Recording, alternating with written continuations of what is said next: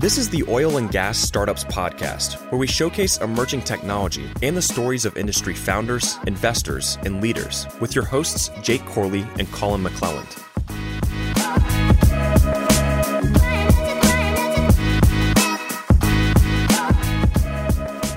What is up, Wildcatter Nation? Welcome back to another episode of your favorite podcast.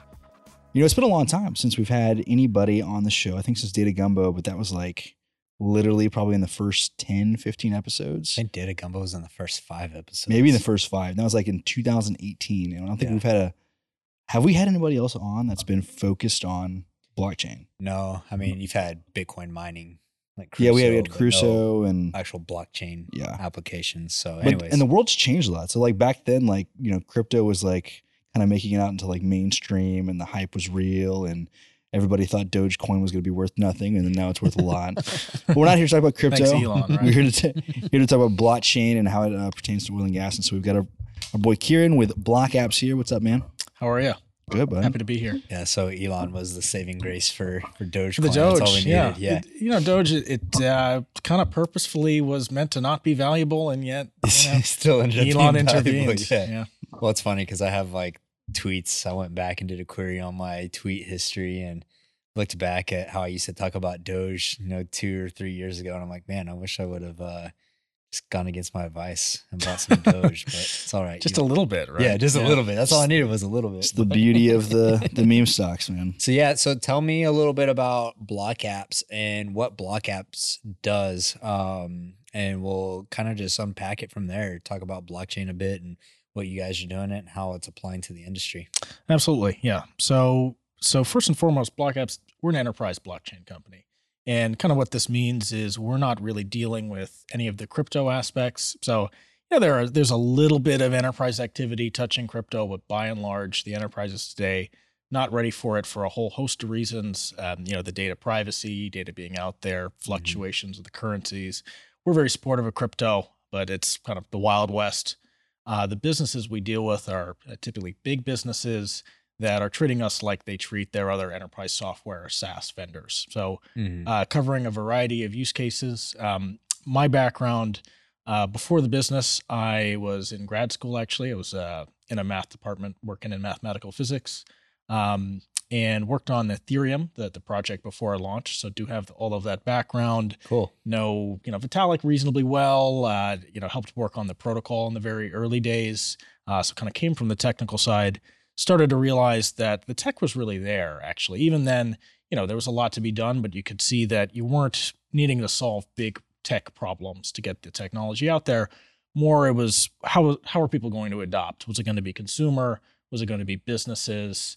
Um, how would we get this into the hands of the masses and in a way get it to be invisible like other technologies that everyone expects Yeah. so um, that's that's sort of how we started uh, so we pretty early on built a platform aimed at the enterprise called strato and uh, to start that that was um, general purpose right any vertical we had banks um, we you know bayer crop science is one of our big customers agribusiness seed we've got beef now you know so uh, cross vertical, but have honed in on the oil and gas sector as well. That's why I'm in town. Uh, I was here for the fifth blockchain and oil and gas conference. That was Monday, Tuesday. Yeah. Um, and you know, oil and gas is a market where you see very complicated cross business contractual arrangements, very big, complicated supply chains.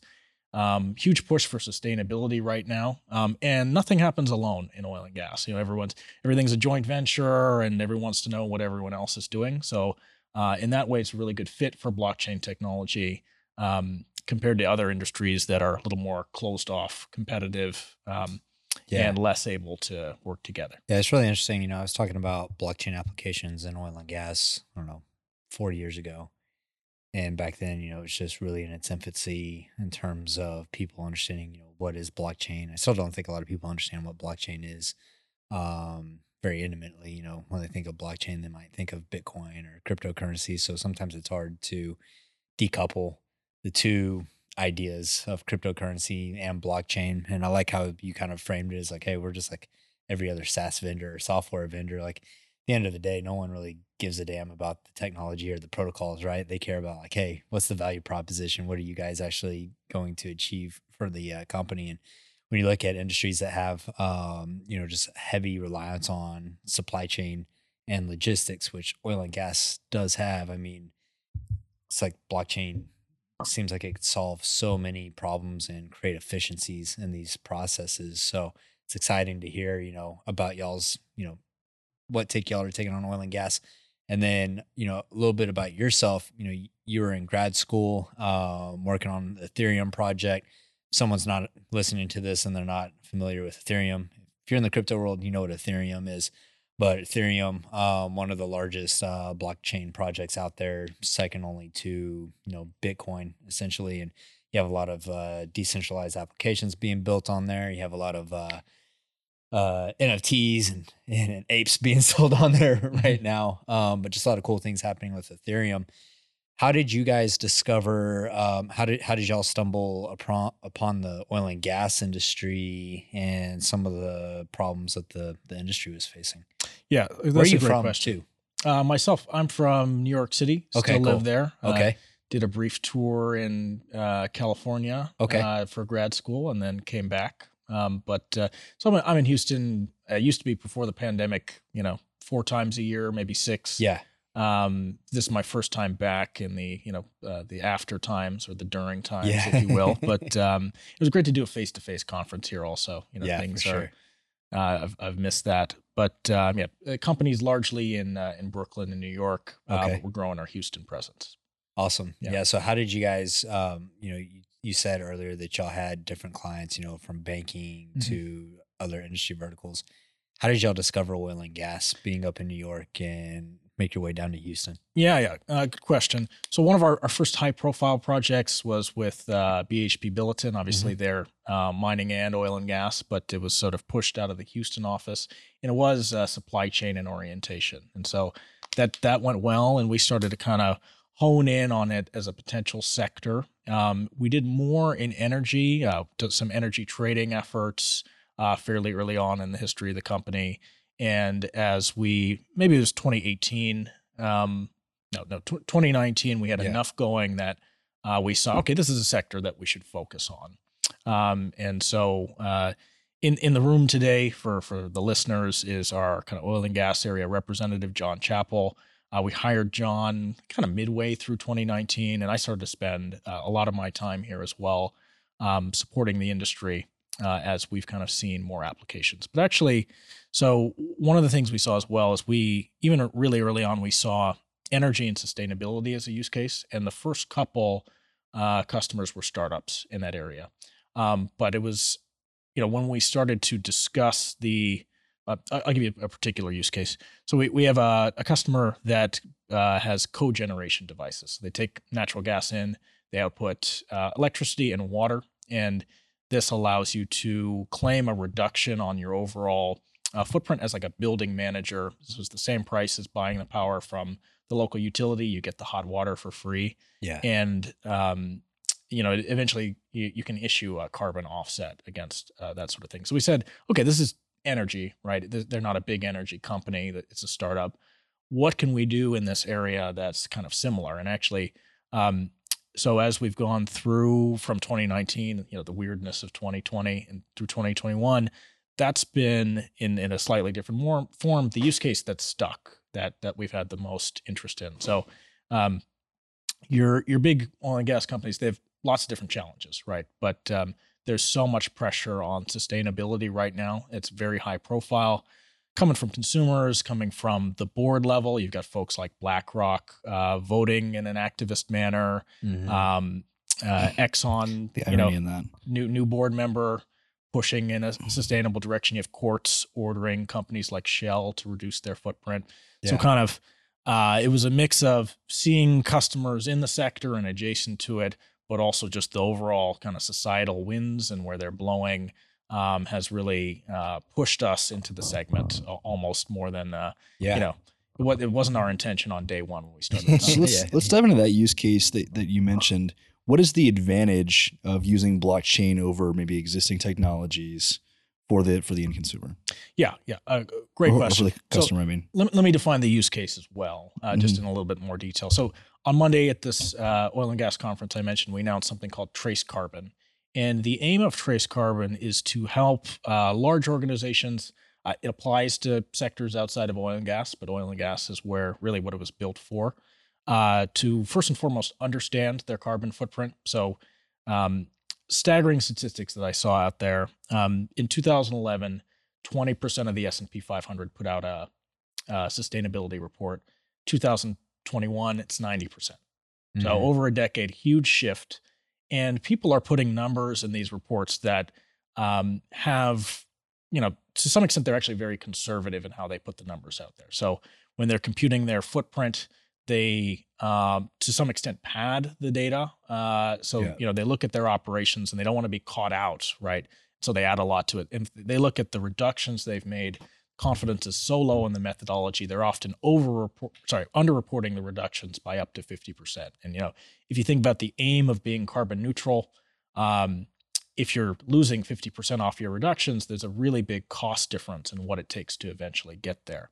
So we've heard that. That's not necessarily something you'll find on the internet. We've heard that consistently from big oil and gas companies when talking to, you know, the heads of sustainability all the way up into the CFO office who have to uh, often do the reporting on this. So first Yeah. and foremost, it's Trace Carbon allows you to understand your data. You as an enterprise have a general sense of what your footprint is from all of your from your ERP as far as your financial transactions you're doing with externals. You can attach a footprint to those um, from your operational management system. So if you've got a manufacturing facility, you know everything that's going on there. So you have enough sense of the activity to eventually assign a footprint to it. People are not putting this data together in an easy way. It's very manual. Um, they're not rolling it up at the same time. There's not great agreed methodology on how to calculate your footprint.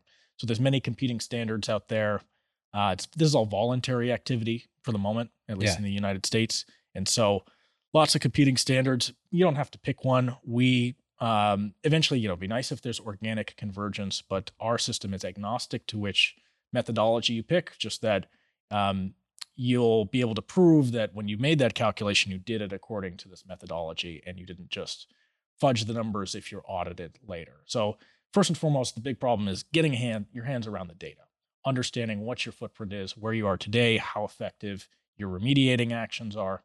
Um, and then, you know, if you have a carbon sequestration uh, capability, proving that that's effective, and then you can claim an offset on it and then have that listed on uh, one of the marketplaces. Also, uh, the product life cycle is is important. So, say you um, instead of at a corporate level, at a product level, uh, want to know, okay, I shipped this particular set of goods to another company.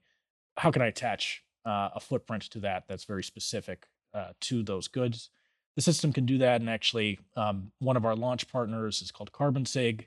It's a product from uh, a subsidiary of Occidental Petroleum, Carbon Finance Labs. We've had a good partnership with them for some time, so that capability is present. Think of it as labeling. So you got a nutrition label on food, sort of by government mandate. Mhm. You don't have a, you know, you're seeing it a little bit. You don't have a sustainability label when you buy, you know, your chair, right? What what was the footprint attributable to you there? Uh, that's what Carbon Sig does. So Interesting. it's a again it's aimed at getting a handle on your operations and the data around your footprint first and then following that through the value chain to sort of create a uh, an overall holistic picture of where you yourself but also what are your suppliers doing your partners doing um, are as a whole to get a handle on the numbers uh, and eventually move towards reduction So you mentioned Carbon Trace. Is that an app That's under? So it is the company Block Apps is. I mean, do you guys have s- different applications We do. under the company? Okay, Yeah, so yeah. So- Carbon Trace is one product. That's that's correct. Um, so Block Apps, our first product, uh, and it's the platform that everything sits atop. It's called Strato, and Okay. uh, it's an IT-facing product, so developers can build apps on it. And for a while, uh, it was sort of all external apps. But we realized that in a couple key areas, we should build our own, where problem was big enough, important enough to us, and we felt we could really help with solving it. So Trace Carbon uh, being one of those applications. Got you. Yeah. Yeah, it's really interesting with ESG reporting because, like you said, there is no standardization right now, but there are a lot of people that think that, hey, this needs to be uh, standardized and needs to be tangible, just like financial data is. And so I assume over the next decade, we're going to start to see more standards uh, come in place. But ultimately it's like, you know, I, I think it's a pretty intricate conversation, especially when you start talking about scope 3 Mhm. emissions. And it's like, how do you how do you track that type of stuff? And so I never thought about blockchain being used in those applications of where you can actually trace the carbon footprint of a product or an operation across the entire, you know, life cycle of the operation.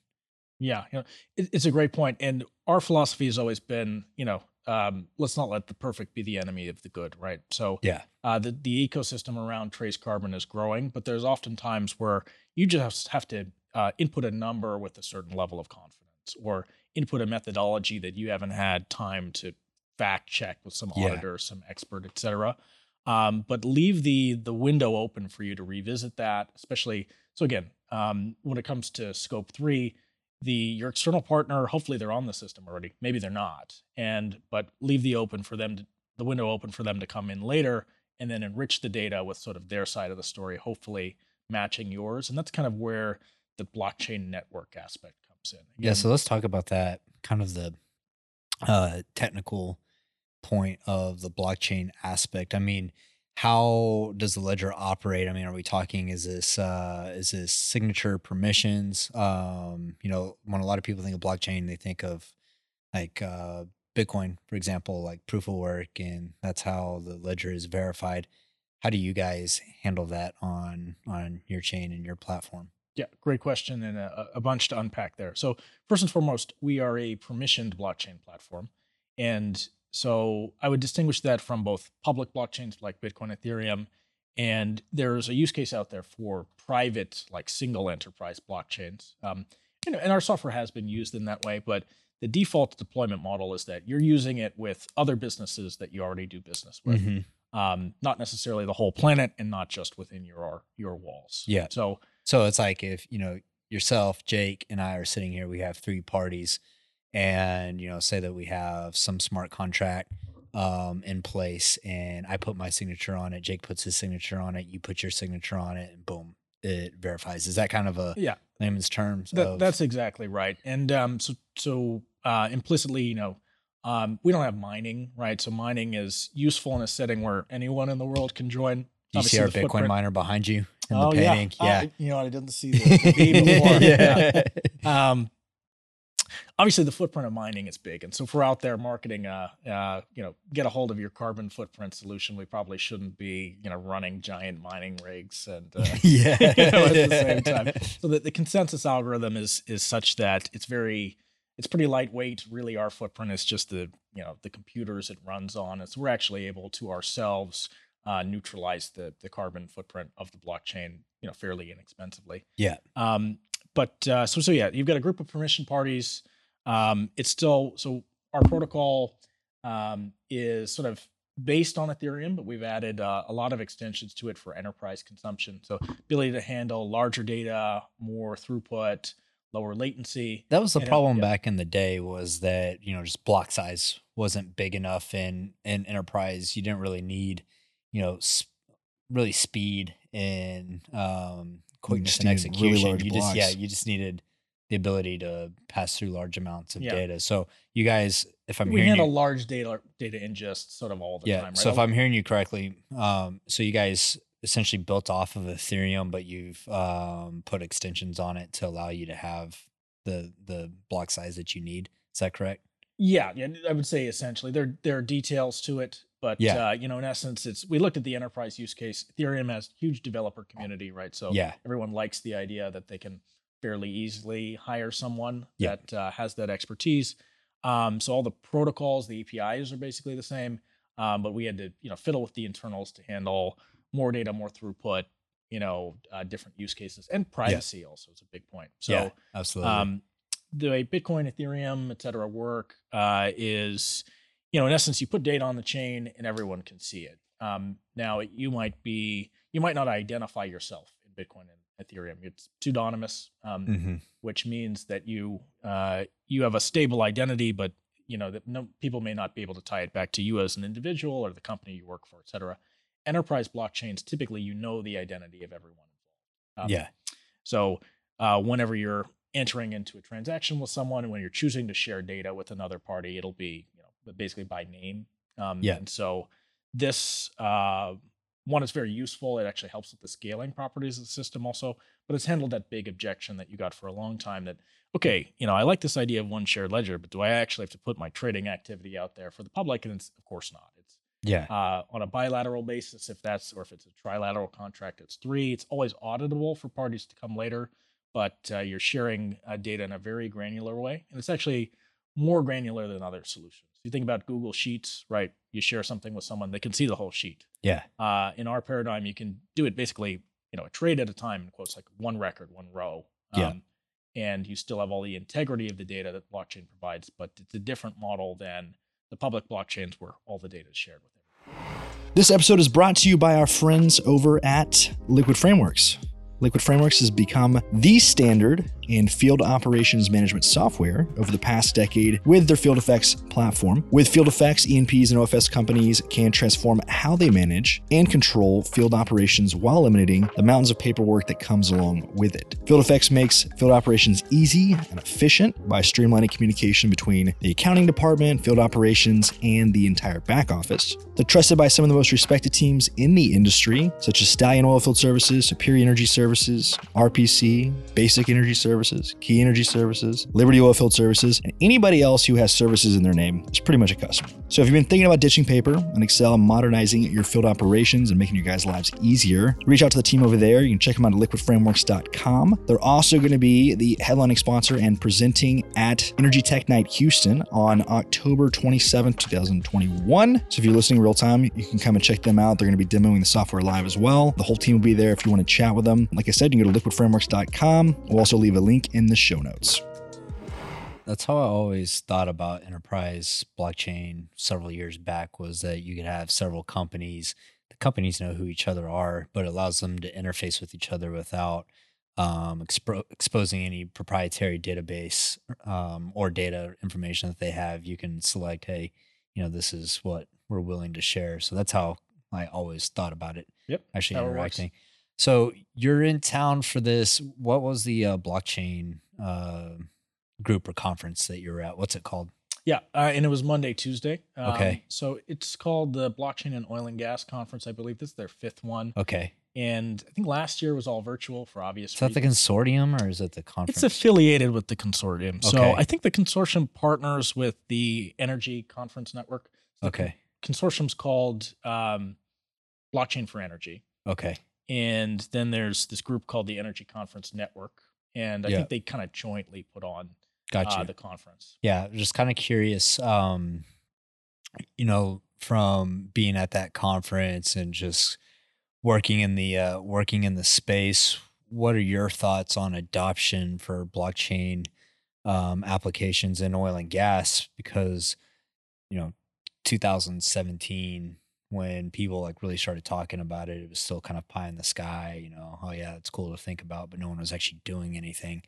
Um, what have you seen? You know, boots on the ground. You know, trying to build and deploy the technology in the space. I mean, how are companies talking about it and receiving it now? So it's moving, right? Um, we so we're, we're uh, uh, we've announced we're a partner to uh, vendor to the consortium. So we're working on a use case in seismic entitlement, which I can describe if you like after this uh, answer. Um, a lot of the value that so a lot of the challenge was not technical. Um, it might have been technical four or five years ago. We figured out at least that you know 95% of the problems. And so if you do an implementation and it doesn't go where you want to go, it's not for technical reasons anymore. It's a Mhm. people question. And the big achievement of the consortium was to get the folks that, you know, get a critical mass of people together who can work together on projects, help define sort of, um, you know, micro standards, if you will. So Yeah. um, if you know if you've got a business process and only one company is describing how it works and then tries to sort of you know get the rest of the industry ad- to adopt it that might not be enough but if you get three five to say okay yeah no um, the data looks like that in our system too the we agree with how the workflow uh, is going then you can work from that small group to define a more of an industry standard and kind of take that out to the wider group as people are ready to join so I think the consortium's got 10, 12 members, Yeah. something like that, really big oil and gas companies. Um, they've got enough of the buy in, the right knowledge base. Um, you know, they've obviously they're funding projects to get the use cases that might have started with one of them and not expanded to uh, through the pilot stage into a larger production. Um, Yeah. critical mass. And again, it wasn't a tech challenge. It was that there needed to be legal paperwork between these companies to kind of know how to engage, and they Mhm. wanted to. But you know, uh, Major A does not want to join Major B's blockchain, and, and vice versa. So it's, it's either it's got to come from an external tech company, um, you know, nor- normal SaaS company like us, or Yeah. kind of a industry backed, industry funded group, or both. Um, so the consortium, again, they've they're engaging with other vendors than us as well. So Yeah. uh, it's kind of a hybrid team approach as we service the the oil oil and gas majors. Yeah. But that was the big challenge, right? Yeah. Yeah. The tech stuff was knocked out by 2018, Yeah. 2019. it was it was getting the players together, getting a couple of the use cases that have um, really you know near term benefit, but can also scale to justify bigger investment over time as Yeah. the infrastructure gets put in place. Yeah, I mean, I think that's been kind of the story as a whole for oil and gas tech is that the tech has been there to solve a lot of problems. It's just a people problem now, just you know, trying to get adoption and uh, go through some of the nuances of actually uh, transacting and executing. How has it been for you? You know, just kind of your personal story of um, learning the oil and gas industry. I mean, it's a pretty complex industry, um, especially if you didn't grow up in it like I did um you know learning all the ins and outs of the industry you know coming from new york and just kind of diving headfirst trying to solve problems how's that been from a personal point of view Yeah, great question. So I've enjoyed it a lot. Uh, I like being in town in here in Houston, and you know maybe um, compared to the a- average New Yorker, I probably I really like Texas. Think the average- I think, uh, so New Yorkers, if they move somewhere, uh, they move to Florida or California, Yeah. et cetera. But uh, I, I like spending time here. No, I think um, what you find here are people. There, there's a difference in the business culture, um, and I, I, the way I would describe it is that I think in in sometimes a you know a customer vendor relationship is more combative in other sectors. You're getting you know um, uh, aggressive uh, RFPs, RFIs. People are pushing hard. Here, it's more like you know we're not even going to talk about business for a while. We're going to be friends. You're going to show me that you understand um, uh, what my world is like, and you know it might take some time, but if you're a good citizen in it, especially in the eyes of you know the other companies in the community, et cetera, Mhm. we're going to do business together at some point. So like the the biggest thing is for me has been the kind of like learning the culture Yeah. and uh, I would say it takes some patience compared to the New York business culture. New Yorkers just want to do a deal right now. Yeah, Um, it's pretty funny. Uh, one of my other friends uh, moved down to Houston from New York, startup founder, and that was one of the biggest things for him too was the uh, cultural shift in business. And he's like, his thing was, he's like, people here are like more genuine and want to help you, and he's It's like, absolutely, yeah, it's true. It's it's it's collaborative. Yeah. It's, people are open minded. yeah, Um, but yeah, it's it they're you know, I don't know what it is. They're they're in less of a hurry than than Yeah. New Yorkers are for yeah, sure. Um, so it's that, and you know, I've I've learned a lot about the industry, kind of at, on a rolling basis as we go. Obviously, we've got subject matter experts in house now yeah, who I've learned a lot from, and you really learn from you learn from the questions your prospects and your customers ask you, you know, and then you go back and um, pick up more about the sector, and it's it's, it's super complicated. Like the the seismic project I mentioned, you know, we've got calls with. 10 or 15 geophysicists, you know, explaining the nuances of seismic surveys and all that sort of thing. yeah. I don't know where you would get that knowledge. It's, you know, it, You is know, there even yeah. a book to go Yeah, you know it is it's written down inside in the walls of corporations et cetera You, so i think it's you, you learn pretty quick when Yeah. you hang around smart people and they get Exactly. to talking. You you get that osmosis. yeah yeah and you, you got to take it as it comes and you know you build up and i think you know you're an expert after you're confused for 10 or 20 years and then one day you're confused less than, than everybody else Yeah. but uh no, it's complicated. You know, there's strong analogies to other sectors that that we have uh, competence in, but also it's different. Uh, and there's definitely, I feel, some of this. Um, you know, in oil and gas, uh, an example from another sector kind of helps a little bit, but they really want you to know what exactly is relevant to them. Who are your other references within the sector? You know, Yeah. who's, who exactly like me is, is using it, sort of thing. So, no, it's been fun. It, it That's good. um, and uh, but yeah, very, very rewarding, and um, yeah, looking forward to it. Uh, again, I think now that I'm back, I'll probably continue to be back.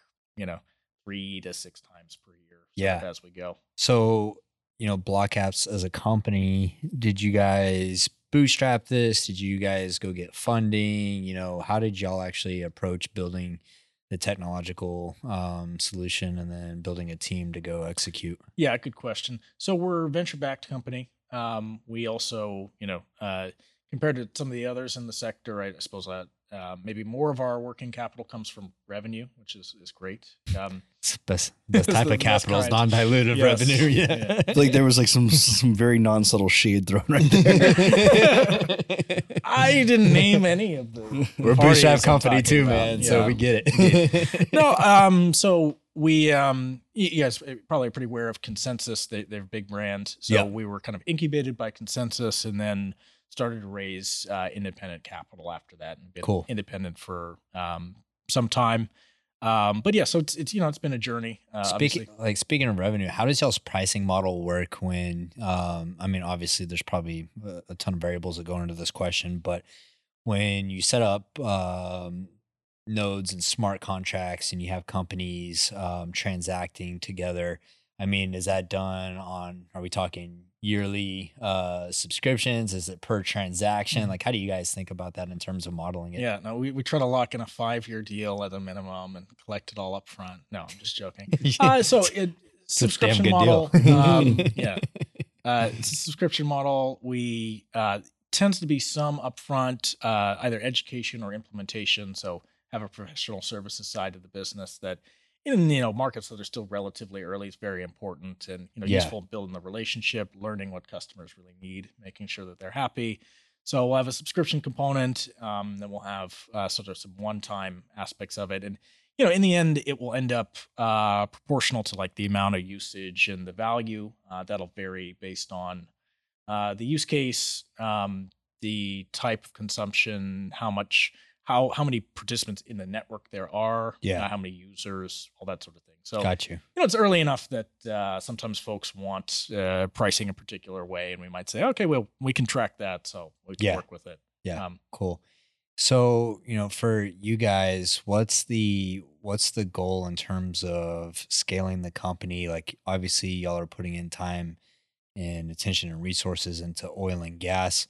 What other sectors, you know, are y'all are y'all really focused on outside of oil and gas? Yeah, um, that's a great question. I would say we have four segments. Oil and gas is one, agribusiness is another. Um, so might be a talk for another time. But Yeah. uh, we have an offering called Trace Harvest, which is aimed at creating basically, you know, from uh, manufacture to consumption, you know, seed to fork traceability. I've been saying for like two years that someone needs to start the digital wildcatters of the agricultural industry because there's so much cool stuff going on there. Maybe this is we'll just Yeah. start it ourselves. Let's Yeah, see. no, we, we actually did a piece of content. and I would say ag tech in general is just Yeah, blowing up, taken off, and yeah. um, blockchain within it is just a really natural fit. Where you know um, there are different times when you need traceability, and, Mhm. and there's more pressure in some areas than others. But when it comes to like where did my food come from, people really want to know. They Yeah. want to know now. Um, Yeah. Uh, so individual consumers, but also then retail CPGs, and that pressure is just kind of flowing back through through the supply chain. Yeah. So uh, ag is another uh, key market for think us. you say that across all commodities. It's like, you know, one of the kind of branding spins that you're seeing on natural gas Oh, yep. recently is responsibly sourced gas.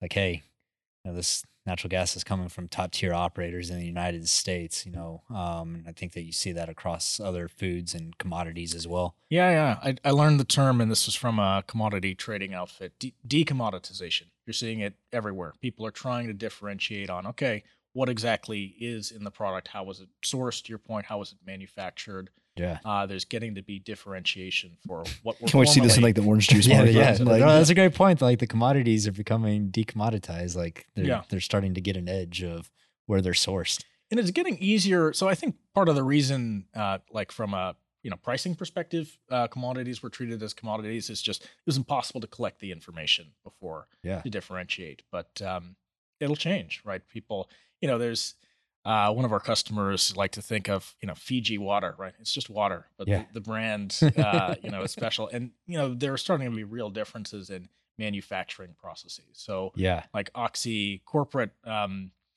uh, they've they've kind of explained to us that they've got low carbon intensity manufacturing processes that uh, that like the carbon sig product can kind of track, and so the footprint should be lower than the EPA number, and they think you'll start to see differentiation at the pump, like you do with kind of no low ethanol varieties Interesting. today. Yeah. That's interesting. Um, it, it's happening everywhere. yeah. But uh, so yeah, ag, another big vertical market.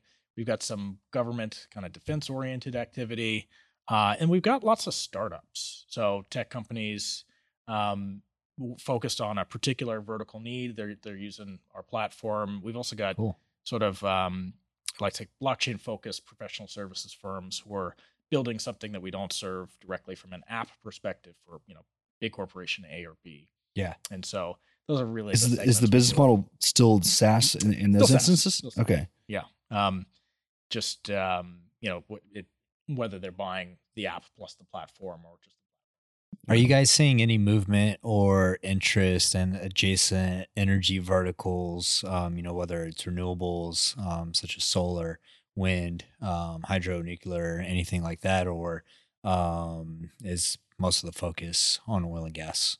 bulk of the focus is oil and gas. We've had some utilities again around kind of the trading side. Yeah. So uh, just the the public power markets are pretty interesting, and they've got Yeah.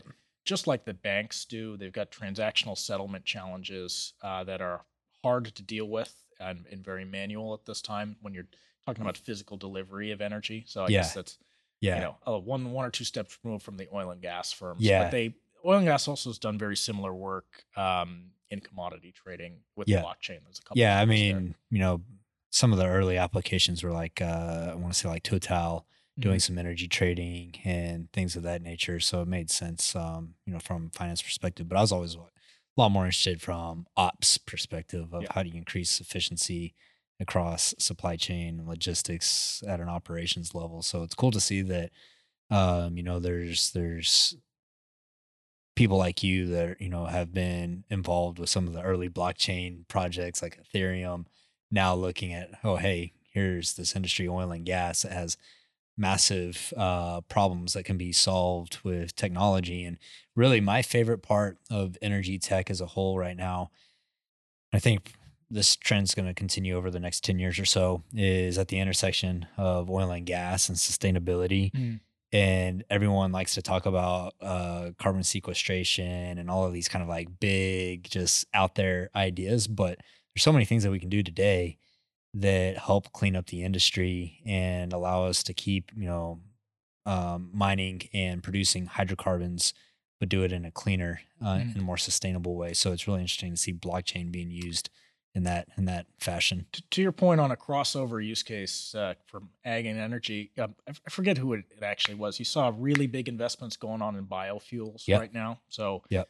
um, and and you know, like our, our our friends at Bayer, big customer of ours, they've got some public programs listed where they're um, trying to help growers. Basically, they'll pay a rebates to a grower for particular um, farming practices, so they can claim in bulk carbon offsets from them Yeah. and then you know so if you, if you think about kind of the biofuel so the ethanol outputs and all that sort of uh, use case that's that really ties it together um, Yeah. in which you know the the oil and gas companies you know people say energy transition right and, and I, I think for a while hydrocarbons are just going to be the most efficient way to um, Yeah. consume cheapest way to consume energy but Yeah. uh, they you know the technology evolves they're very interested in being you know energy versus just oil and gas companies as, as it becomes more feasible and there's a good tie in there Yeah, that's uh, we were just visiting one of our friends um, at his company is uh, and they use DNA sequencing uh, to turn CO two into uh, feedstock. So, like they're working with Oxy on their carbon sequestration to uh, turn CO two that they're capturing into ethanol. And I'm like sitting here thinking about how blockchain could be used in those use cases to okay, you know, Oxy's now capturing carbon, and so they've got offsets that you know they're generating from that, and then they're taking that carbon and generating uh, feedstock for other uh, chemicals or products, and so you can start tracking all of that with blockchain applications.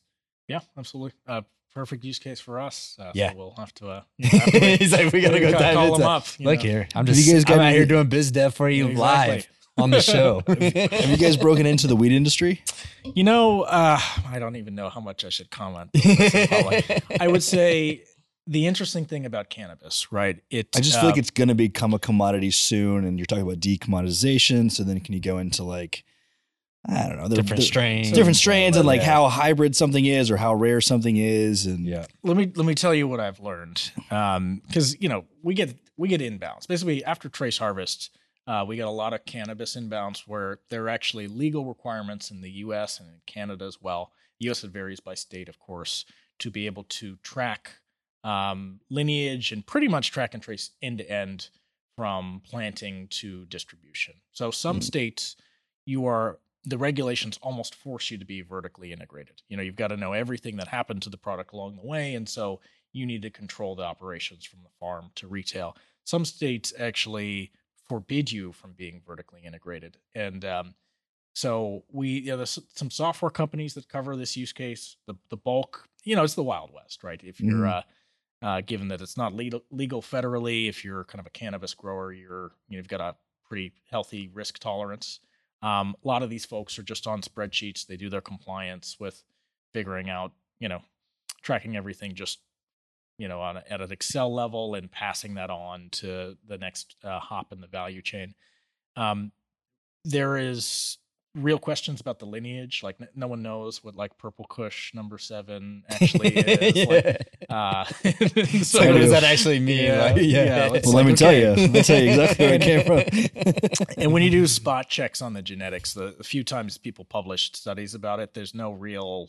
It doesn't mean anything. You can have different stuff under the same label. yeah. So I think eventually consumers will start start to care about that. I think maybe right now cannabis consumers just care like, is it good or is it not? Am I gonna get high or not? That's all they care about. Yeah. um, but uh, you know, it'll it'll change, right? It's uh, over time is probably I'm I'm guessing you're going to see, if not national acceptance, more and more states, especially you know in, in New York, we yeah. legalized, and I and then you know I don't know if it was a 15, 18 percent tax or something that, that that's being floated. It's uh, Yeah. going to be a big revenue center for Yeah. certain states. So and they're gonna have to regulate heavily, and and so I think probably the the story for blockchain and cannabis is more going to come from the state level, from Mhm. from the organic adoption level. But uh, yeah. I can say that we're not spending much time on it, despite you know, all these these words I've given you. Um, so if uh, someone's listening to the show and they want to check you guys out, um, what's the what's the website for Block Apps? Yep. Uh, we're at blockapps.net.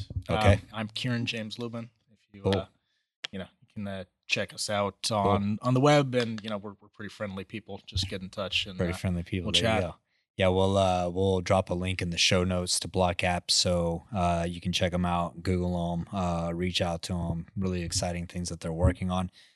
Appreciate you coming on the show, man. This Yeah. is uh, exciting stuff. No, thank you. This So was great. you'll have to come on sometime when we can get more into crypto and uh, I was about to. of I just got a notification. Ethereum's up 5.6 percent in the last 24 hours. Yeah, So, yeah. do you, do you have any? Do you have any insider info? Do you have any forecast on I where do you think no Ethereum's going to insider be? Info at all? Don't give investment. uh, well, okay, I'll tell you what my investment algorithm for crypto is. Ooh, let's hear it. Um, when people I know who are not in tech and not in crypto start asking me about crypto, NFTs, et cetera, all that sort of thing, I sell it. yeah, it's a crypto is like the easiest thing to invest and divest because you can Yeah. very much measure tops and Yeah, and, bottoms. and and when the Wall Street Journal is calling for the end of crypto again, or you know, s- scary regulation is looming, I think crypto's over. I consider buying. you know what? And The same it. the same thing applies to oil and gas as well. So mm-hmm. very cyclical, and it's very easy to call tops and bottoms. So. All right, man. Appreciate you coming on here. Looking forward to seeing what you guys do in the space. You know, you're welcome by our, our place anytime you're in Houston. So, Absolutely. Looking Uh, forward let to it, us, Let us know if you're in New York. Uh, have you by our office? yeah, would love to. Give you a little tour. We'll So, make that happen it. for sure. Absolutely. Yeah, appreciate you coming down. If you guys haven't checked out the new uh, Big Digital Energy BDE newsletter, go check it out. Subscribe. It's growing very, very rapidly. Uh, we'll catch you guys in the next episode. Come, come, come,